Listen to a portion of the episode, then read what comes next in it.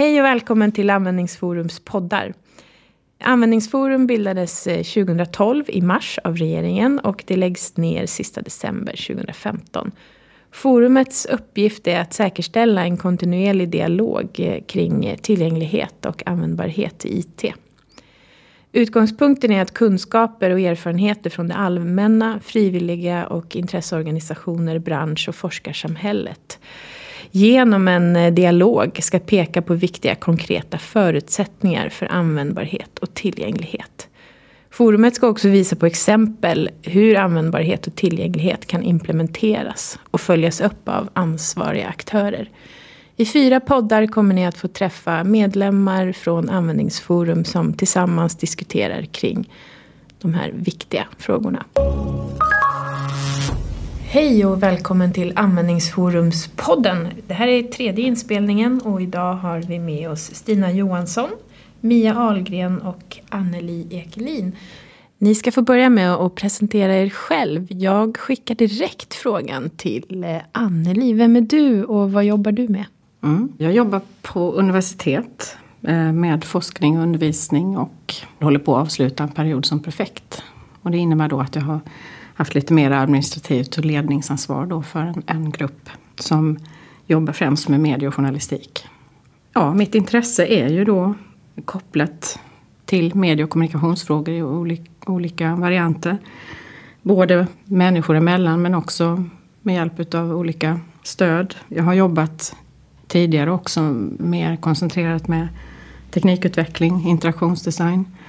Inkludera människor i olika designprocesser. Det kan handla om service, det kan handla om att ta fram en produkt, en app eller liknande. Då. Ja, jag kan säga att mitt fokus är alltid i forskningen då, för det är ändå där någonstans som jag vill placera mig. Mer eh, tydligt och accentuerat nu i fortsättningen. Så har jag alltid varit intresserad utav eh, praktiknära forskning. Som innebär att jag jobbar i olika sammanhang och med olika konstellationer av människor. Jag har alltid haft ett fokus på inkluderande forskning. De inkluderande aspekterna har varit viktiga. Och det som jag utgår ifrån eh, handlar om att medvetandegöra egentligen kring osynliga effekter som kan uppstå då i samband med olika processer helt enkelt. Att, att man bygger in en slags samkonstruktion i, i processen. Som innebär att um, man kan osynliggöra och exkludera, inte enbart mellan grupper utan också i en grupp. Jag kan också vilja lyfta fram det här med att eh, IT man brukar prata om det som en möjliggörare och lite grann så har det fått en, ja, en nästan lite så här buzzword-stämpel att det är lite teknikoptimism ungefär. Att alltid, vi kan göra allting med teknikhjälp ungefär. Men eh, om man då tittar på den här gruppen som har extra behov utav eh, stöd och stödjande strukturer i sin vardag kanske man har ett, ett funktionshinder eller man har en eh, kognitiv obalans eller, eller svårighet att ta till sig så är ju faktiskt IT en möjliggörare. Mm. Och det ser jag som viktigt.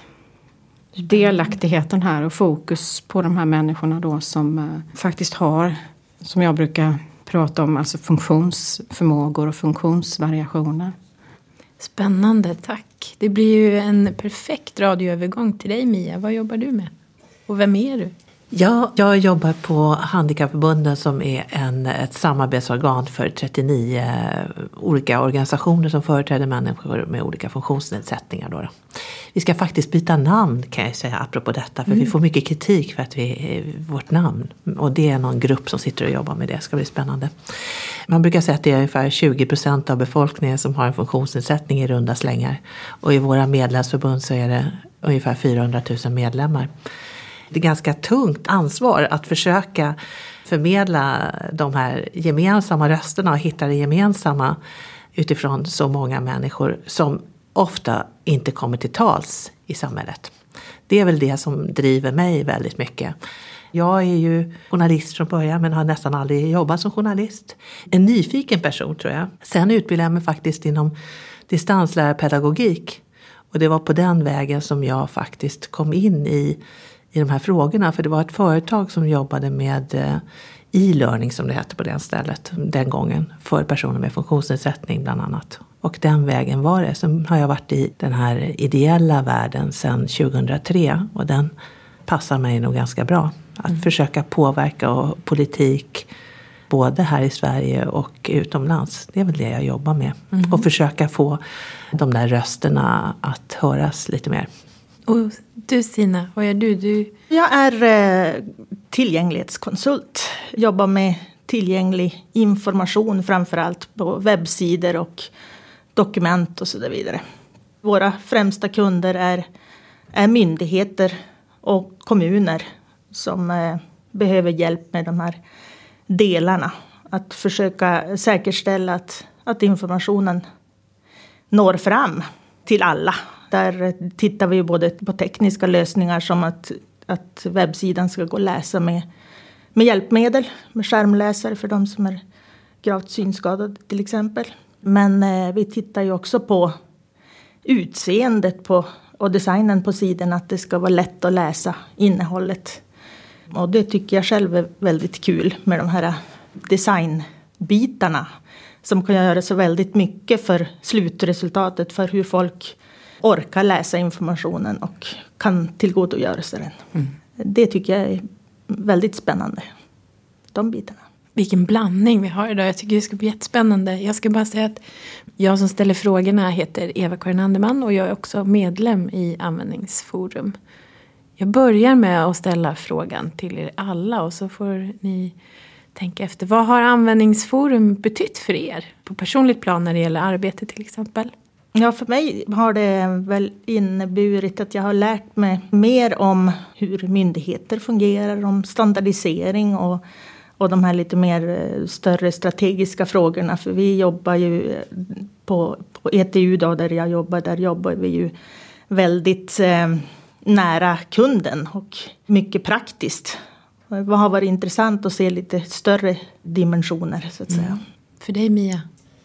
Ja, för mig personligen så på många sätt en stor inspiration. Jag tror väldigt mycket på att man möts med olika perspektiv och att man i de mötena utvecklar nya insikter, lärande och så vidare. Det brukar vara den där statyn, har ni hört talas om den? Man tänker sig att man har en staty på ett bord i mitten och så sitter det människor runt omkring den där statyn och man kan bara se helheten om man delar sina olika perspektiv. Så på så sätt så tycker jag att det är väldigt eh, inspirerande. Igår hade vi faktiskt ett möte i användningsforum och jag jag kom hem med tre idéer som jag nu håller på här och försöka diskutera. Som handlar också om samordning. Man ser saker som man kanske kan förbättra tillsammans. Så tänker jag lite grann. Och sen tänker jag en annan reflektion som jag har gjort som har varit ganska intressant apropå det här med hur röster hörs. Jag jobbar ju med att påverka politik egentligen, intressepolitik, inte partipolitik utan intressen. Och jag har reflekterat väldigt mycket över hur man tar tillvara på intresse som kommer från en, en intresseorganisation som min eh, jämfört med andra sammanhang. Och det är första gången som jag sitter i något sammanhang där jag faktiskt är utsedd utav regeringen. Det som jag normalt sett granskar och försöker påverka. Nu är jag en del utav det som skulle kunna granskas. När jag då har fått eh, till exempel försöker påverka en fråga som rör tillgängliga medier, kan vi prata om och jag försöker säga till en myndighet ni har glömt den här aspekten med användbarhet. Ja, då är det ingen som lyssnade på mig för att det finns inget sådant uppdrag. Det måste formuleras ett uppdrag. Men när jag i användningsforum har fått representera användningsforum och prata om samma sak. Vilken skillnad det blir. Mm, viktigt. Anneli? Ja, jag vill haka på Mia där, för det du pratar om det handlar ju egentligen om eh, utrymmet som skapas mellan de här formella strukturerna och, och mer informella strukturerna. Och användningsforum landar någonstans mitt emellan där och försöker ockupera den ytan eller det utrymmet som finns så att säga mellan det här formella, att man ska gå vissa vägar, man har en beslutskedja, man har en, eh, allt det här som vi förknippar med att försöka skapa någon slags demokratisk dialog. Sen har vi allt det där som händer vid sidan om som, som egentligen är kanske det som man skulle kunna säga då om man är lite provokativ är mer kreativt, mer spännande, innovativt så. Och det, på något vis så känns det lite som att Användningsforum har haft den ambitionen att lyfta in oss i det här mellanrummet som uppstår då. Där det finns ett handlingsutrymme faktiskt och där vi kan med hjälp av våra dialoger och samtal, eh, diskussioner, känsloutbrott som man har visat i olika sammanhang som är nog så viktiga faktiskt. Eh, för det här det handlar om eh, saker som berör starkt och på djupet många gånger.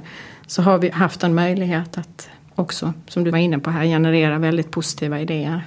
Och jag vill också förstärka det här att det ömsesidiga lärande som uppstår i en sån här grupp, det är oerhört väsentligt. Därför att det kanske inte är så att man får ha det här direkta utfallet och peka på att ja, nu har vi åstadkommit den och den lagändringen. Nu har vi avgett vårt remissyttrande här. Alltså det här som man då vanligtvis förknippar med formalitet och alltså formella strukturer och möjlighet att påverka.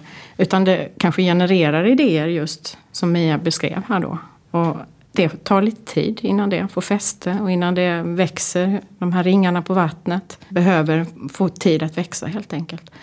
Sen tycker jag också att det, att det faktiskt har varit en väldigt stor förmån faktiskt att man har försökt att balansera och bjuda in ifrån olika delar av landet. För att den här geografiska betydelsen har en viss betydelse för hur man upplever delandet av makt och delandet av påverkansmöjligheter. Så bara det är en viktig komponent i sig. Och då måste vi också tänka att vi inte bara har suttit i användningsforum som representanter för oss själva utan också för att vi behöver ha de här tentaklerna för att sen kunna jobba i vår lilla verklighet nere på golvet där vi står. Vare sig om det nu är på ett universitet där man liksom försöker driva fram den här typen av projekt och få dem eh, i fokus och lyfta dialog kring det på så vis. Eller i samverkan med omgivande samhälle. Eller i, i eh, när Stina är ute hos sina kunder och försöker medvetandegöra kring eh, tillgänglighetsaspekter och annat. Och Mia när hon möter sina brukare och sina policymakers och alla de här som, som egentligen skulle sitta i samma rum vid samma bord. Men så är det ju inte riktigt i verkligheten. Och det har ju varit syftet med användningsforum, att skapa den här strategiska dialogen. Vad innebär det för er, Mia? Jag, jag gick tillbaka, när jag såg ordet strategisk dialog så gick jag tillbaka och försökte titta på vad stod det i vårt uppdrag egentligen? Det står inte strategisk dialog, jag har inte hittat det någonstans. För jag tycker att det blir väldigt skillnad om man pratar om strategisk dialog eller om man pratar om en kontinuerlig dialog och så vidare som det står en, i uppdraget. Nu har jag inte det framför mig, jag kan inte läsa upp det. Men det står inte på samma sätt. Sätter man dialogen främst då blir det ju ett samtal där man inte riktigt har bestämt sig för utgången. Mm. Jag sitter ju mycket i de här standardiseringssammanhangen som låter extremt eh, tråkigt eh, för många. Men där tänker jag på att strategisk dialog kan betyda någonting helt annat. Det vill säga att det finns någon som har ett intresse av att komma någonstans och använder dialogformen för att nå sina mål. Det kanske låter hemskt paranoid att säga så, men det, för mig har jag upplevt sådana situationer ganska ofta. Mm. Och eh, därför så, så, känner jag att det är lite intressant om det är så att man har vänt lite grann, tolkat lite grann på det där uppdraget och eh, kanske lite provokativt säga ändrat lite grann i, i det som var från början som jag upplevde var en mer öppen dialog. Mm. När man sen flyttade ansvaret så kan man titta i, som gammal journalist så tittar man till källorna. Då har det ändrat lite grann med en ökad tyngdpunkt på den administrativa kanslifunktionen som var knuten närmare då till Digitaliseringskommissionen och kanske regeringen också. Spännande. Stina, vad tänker du när du hör det här om strategisk dialog och vad innebär det för dig? Jag har lite svårt för begreppet sådär men det jag skulle vilja att det handlar om det är ju att göra bra saker för människan. För jag tycker allt för ofta att besluten ligger på en annan nivå eller strategierna. Man glömmer bort det här med, med användarnas perspektiv i det hela. Man kan ju tycka att det är egentligen självklart. Ja. Varför är det inte det tror du? Min upplevelse är väl att ofta ska processerna gå så fort och då är det lätt att hoppa över människan i det mm. hela. Mm. Det blir mycket teknikfokus. Mm. Märker du det i din vardag? Ja, absolut. Mm. Mm. Det märker vi. om de hinner på slutet kan man lägga till lite användartester. Och det känns ju helt fel. Utan det är där vi ska börja. Ja. Med vad vill användaren ha? Och att testa på ett tidigt stadium i processerna är ju billigt och blir väldigt bra resultat. Det är min erfarenhet. Mm. Redan innan det finns någon teknik att testa, bara på skissstadier och annat. Mm. Där får man bra och effektiva resultat. Mm. Den här dialogen då, då Anneli, vad tänker du kring den? Strategisk dialog. Ja, då skulle jag vilja börja i den änden och säga att um, när man jobbar med forskning så jobbar man väldigt ofta med egentligen ett kritiskt perspektiv i botten. För att det är en del utav vad forskning innebär. Att man faktiskt ifrågasätter, att man ställer flera frågor. Att man inte bara kommer med svar utan att god forskning genererar många frågor. Därför så kände jag lite när jag fick den här frågan, eller, för vi fick ju lite briefing innan här vad vi skulle prata kring. Så tänkte jag så här att det här är ju ett slaskbegrepp som man kan präga in det mesta i. Eh, lika väl som man pratar om eh, IT en gång i tiden. Plötsligt så rörde det allting. Samtidigt som det är viktigt att begrepp är inkluderande och öppna för olika tolkningar och sånt så kan man också lyfta fram det här som skaver lite i en sån här begreppskonstruktion. Och då tänker jag på sammansättningen av strategisk och dialog. Och Mia var inne på detta just kring att en dialog, då vet man inte riktigt var man ska landa. Det är någonting som utvecklas i stunden utifrån den situering man har, alltså där man befinner sig och de förutsättningar som finns för dialogen. Då. Medan eh, strategiarbete handlar om att dra upp en plan och att ha ett tydligt utstakat mål och få det här att löpa enligt en viss kronologi eller ja, linjär ordning. Men det jag funderar över här, vad är det som är tonvikten egentligen? Om man nu ställer de här lite kritiska frågorna då så kan man fundera över om det viktigaste är då att stärka ett samspel i en grupp. Eller om det handlar om att bedriva ett påverkansarbete. Det här det står inte riktigt i paritet med vartannat. Det kan göra det om man har en, en eh, väldigt öppen förståelse. Men samtidigt så känner jag ibland att det lite grann kan eh, skapa någon slags eh, dissonans. Det fanns en, en teknikforskare, en antropolog egentligen, som har inspirerat mig väldigt mycket i mitt forskningsarbete och min utveckling kring de här frågorna. Som heter Lucy Satchman. Och hon gjorde en kritisk granskning utav artificiell intelligens och diskussionerna kring eh, människor och datorinteraktion. Utifrån sin position, då arbetade hon på Xerox Park i USA. Hon fick väldigt mycket kritik för den här granskningen men samtidigt också så kom hon med så fantastiskt belysande bilder av hur svårigheten i att planera någonting och att få det att stämma med vad som sen faktiskt händer. Eller tvärtom. Hur anpassar vi vår eh, situerade diskussion till något strategiskt påverkansbart då? Eller någonting som, som syftar till ett påverkansarbete då. Och den heter då Plans and Situated Action. Och pekar på de här svårigheterna att faktiskt få förståelse för eh, samspelets betydelse i relation till det som faktiskt går att planera. Om jag sen vänder på kuttingen så kan jag också säga att det finns ju en annan aspekt i detta. Att vi faktiskt i allt arbete, i alla samtal, i alla diskussioner, i relationer överhuvudtaget så har vi behov av stödjande strukturer. Och där kan ju då en strategisk planering spela en roll. Så det här är komplext. Det kan handla om att förmedla och förstärka eller påverka i en viss riktning. Men det kan också i stora drag handla om att vi tänker och diskuterar, skapar gemensamt, samspelar kring en fråga. Som man sen på något vis kanske då har en ambition att lyfta till en högre strategisk nivå. Mia, vad tänker du? Ja, jag känner att jag, jag pratade egentligen bara om dialog tidigare men jag skulle också kunna prata om strategi. Och sen för att haka på Anneli skulle jag vilja citera en annan medlem i Användningsforum som brukar säga så här. Det handlar om makt. Mm. Katarina Gidlund, en annan forskare, numera professor, har vi fått höra också. Vad jag menar är, en sak är dialogen, att man i en dialogsammanhang är jämbördiga. Det andra är vad samtalet handlar om. Vi försöker ju hela tiden i min värld, när vi är en sån här övergripande samlande struktur för många organisationer, få komma med i samtal på en strategisk nivå. Och det är ju någonting som är jätteviktigt. För att annars är det väldigt ofta så att när man tar in organisationer från min värld ja då är man inte alls på en strategisk nivå. Utan då tillämpar man någon slags censur, skulle jag faktiskt vilja säga. Där man inte låter folk få förutsättningar att veta i vilket sammanhang man pratar. Utan man ställer ett antal frågor som är då anpassade där man får vara med och tycka någonting. Och så tar man emot den tyckandet och tolkar den till någonting.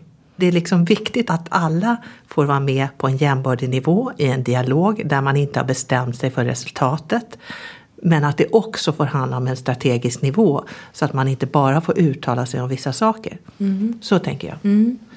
För då användningsforum som vi då har eh, medlemmar i. Det handlar ju om att förbättra användbarhet och tillgänglighet. Jag vill koppla lite till det som Stina säger då, att få in det här perspektivet så tidigt som möjligt i processen. Att det då finns, och som du också säger Mia, att vi faktiskt har blivit utsedda av regeringen. Det gör ju någonting att man vill lyfta det här perspektivet. Ni jobbar ju alla med att eh, förbättra användbarhet och tillgänglighet på olika sätt. Är det någon som vill eh, ta fram något exempel, berätta vad är det konkret vi pratar om?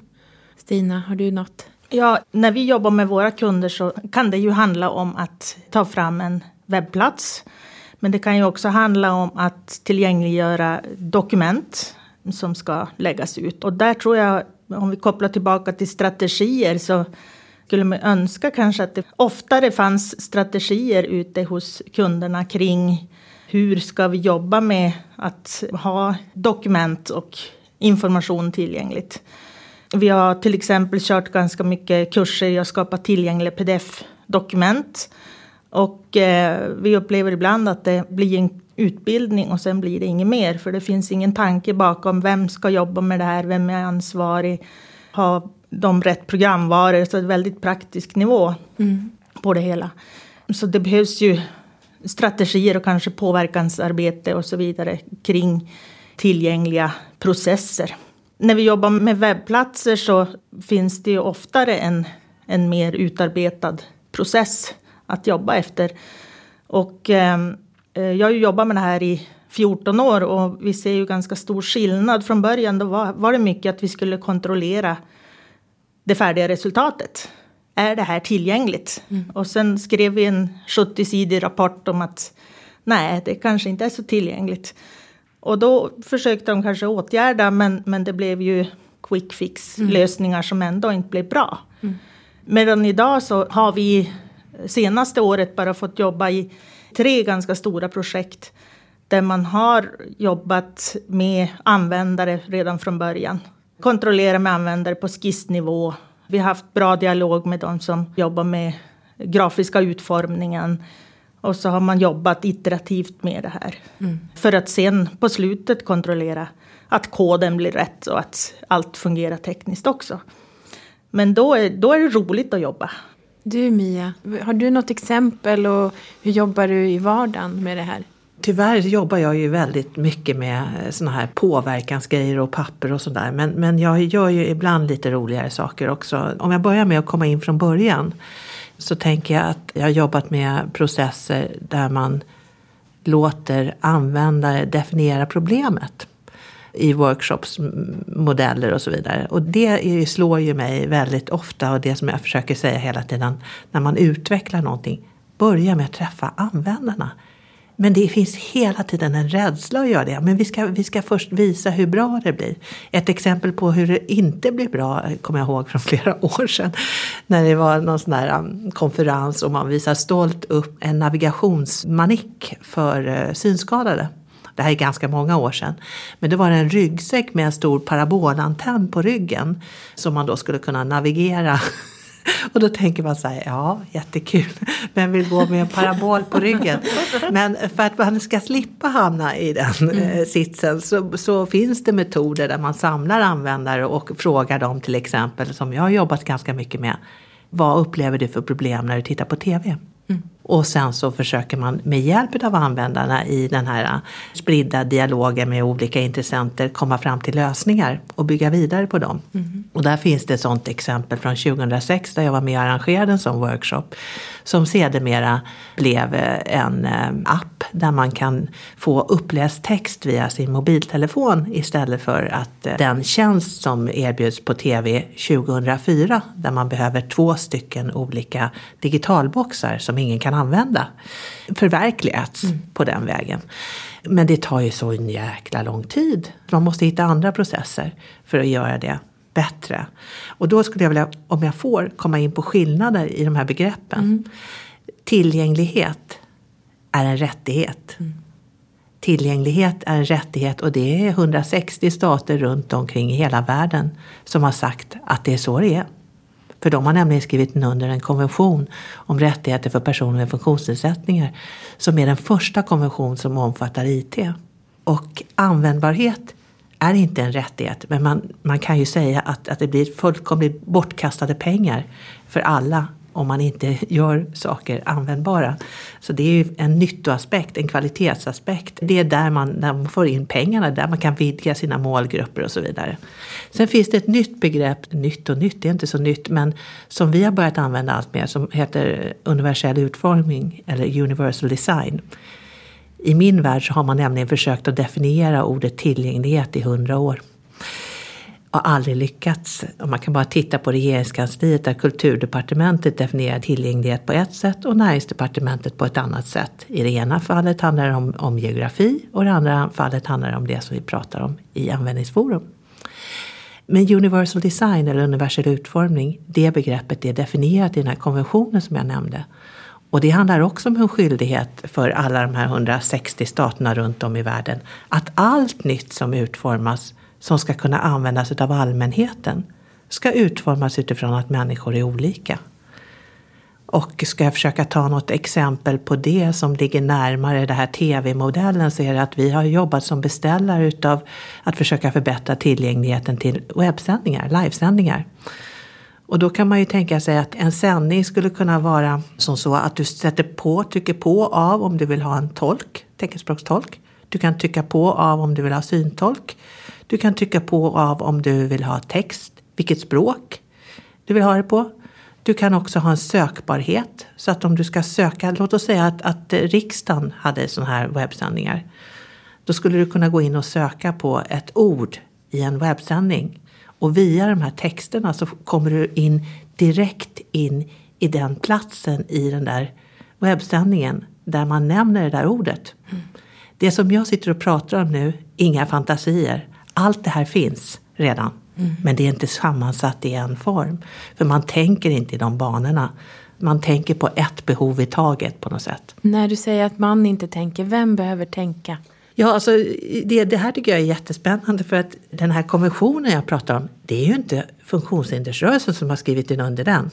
Det är ju faktiskt de här regeringarna runt omkring mm. staterna. De har tillsammans förhandlat fram det här och kommit överens om att det här vi ska göra. Men ibland känns det som att det är bara vi som läser den där. Mm. Så jag brukar gå omkring och vifta med den där. Här har ni facit, säger jag. Här mm. står det vem som är ansvarig mm. och för vad. Och då är det faktiskt så att det är konventionsstaterna som är ansvariga för att, att se till att det här universal design eller universell utformning att samhället planeras utifrån det. Mm. Och eftersom det också gäller det privata så måste man sprida det. Mm. Och där finns det ju ett jättejobb att göra. Och där tror jag en sån konstellation som användningsforum skulle kunna ha ett jättestort jobb och, och vara inspiratörer i ett sånt arbete kanske. Mm. Nu kanske jag, jag vet inte. Mm. Anneli, vad tänker du? Mm. Jag tänker på kopplingen mellan rättigheter och skyldigheter som medborgare och varför ska det exkludera människor med funktionsnedsättning? Rättighetsspåret är jätteviktigt. Jag tänker också på det här begreppet universal design som har funnits i forskningsvärlden i olika sammanhang. När jag började och skrev min LIS-avhandling så var det någon som försökte sätta ihop alla de här eh, aspekterna utav vad det är som krävs för att få till fullödig tillgänglighet egentligen. Och skapade någonting som heter Accessibility Rainbow. När jag började titta på den, den inspirerade mig i mina projekt som då var väldigt användarnära. Där jag var ute och jobbade i olika grupper med tillgänglighetsfrågor. Och hur man skulle lyfta det här också, en form av påverkansarbete fast på kommunnivå då. Att få kommungubbarna i kommunhuset att lyssna ungefär så upptäckte jag att det, det fanns ju väldigt mycket som föll vid sidan om alla de här fina kategoriseringarna. Va? Även om det hjälpte till att lyfta fram frågan och peka på komplexiteten i vad innebär universell design.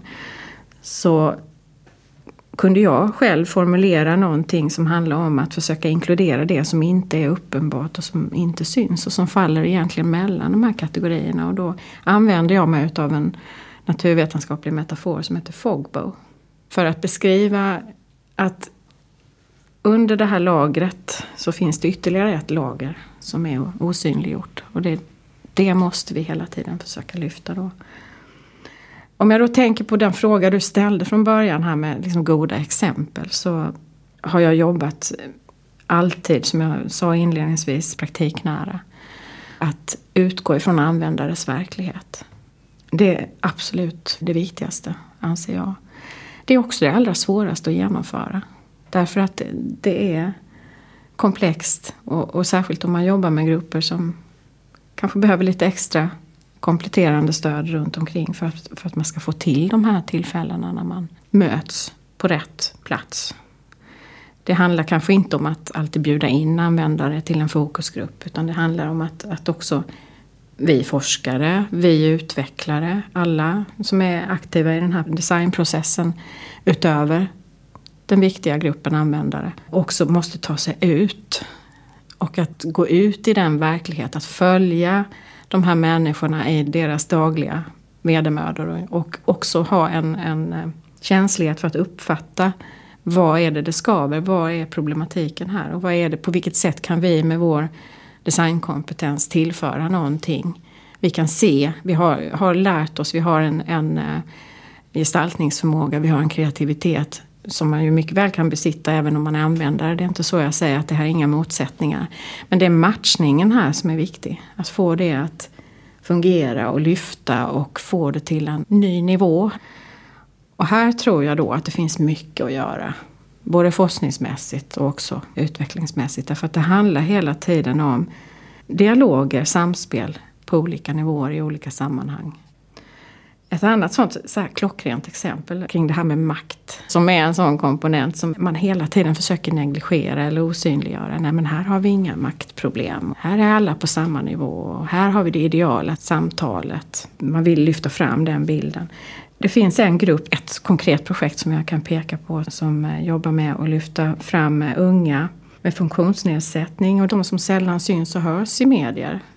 Det har blivit lite vanligare nu på senare tid men att stärka dem att jobba med de här roliga hjälpmedlen som finns. Att få vara delaktiga i medieproduktioner, att få vara de som, som intervjuar Zlatan och andra populära figurer. Och att sen i slutändan kanske nå fram till att skapa sociala företag utifrån de förutsättningar som de har. Det tycker jag är ett sånt här lysande exempel. Makt i media heter det och det finns på webben. Vad tänker ni kring framtiden då? Vad är det för viktiga frågor för framtiden för att vi ska fortsätta den här utvecklingen och kanske att det ska gå ännu fortare? Mia eller Stina, vill ni börja fundera? Nu finns det sån här som EU pratar om, digital by default. Mm. Liksom. Mm. Mm. Då tänker jag accessible by default. Ja, ja. När ska vi få sådana här publiceringsverktyg på webben till exempel, där det liksom är inbyggt att mm. man måste jobba tillgängligt. Mm. Det måste väl någon kunna utveckla ganska snabbt, eller vad tror du? Jag tror också det, att det, det kommer att finnas mer tekniska möjligheter. Vi har ju gjort en studie om EPUB 3 som är ju ett format för e böcker eller för e-publikationer. Där man då kan göra digitalt först så att säga.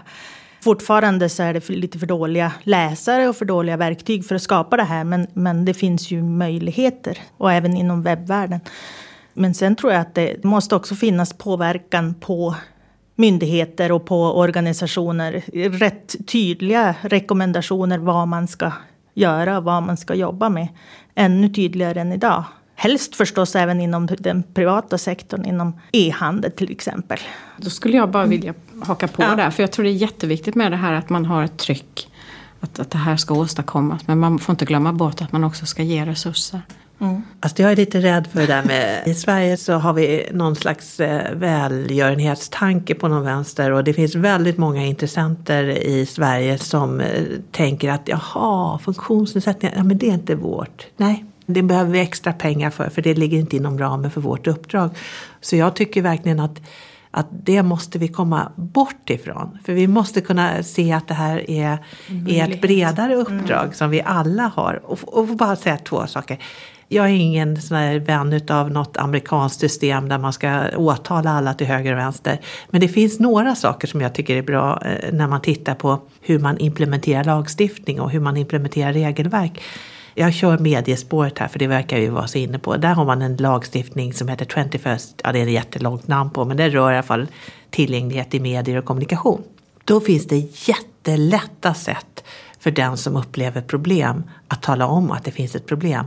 Nummer två, man har en tradition utav att eh, ha utbildning kring hur man ska göra sådana här webinars och vad det nu heter. Och man förändrar regelverket för att det händer så mycket inom de här områdena. Så man måste utveckla regelverket. Så man har den här, en slags kontinuerlig dialog och ett kontinuerligt lärande kring de här sakerna. Jag saknar det och det skulle jag vilja ha för framtiden. Ett mer gemensamt lärande och utvecklande som inte pekar ut att det är någon som ska göra någonting eller sätta ut en säck åt den när det gäller de här frågorna om tillgänglighet och universell utformning.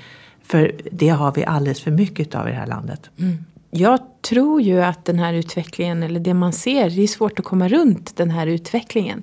När det gäller myndigheter och offentligas kontakt med medborgare till exempel. Det händer ju mycket runt om i världen. Vi ser ju jättemånga myndigheter som förstärker sitt sätt att förstå och arbeta strategiskt skulle jag säga med sådana här frågor. Och även privata näringslivet som du var inne på Stina. Hur får man det att gå ännu fortare? Jag vet inte riktigt. Jag upplever en frustration. Vi gjorde bland annat en eh, studie med, där vi kollade på e-handelsplatser. Och eh, i min värld så är det ju så enkelt. Alltså att göra saker som är bra och utgå kanske från de personer som har det svårast. När vi gjorde den här undersökningen så ser vi att alla användare, vi gjorde med, både med, med personer med olika funktionsnedsättningar och, och, även med personer som inte har funktionsnedsättningar i, i olika åldrar och så vidare. Och, och, då ser man ju att alla i princip har problem med samma saker. Mm. Det är för rörigt. Det är för besvärligt. Jag blir osäker när jag ska lägga i, i varukorgen och när jag ska betala och sådana där saker.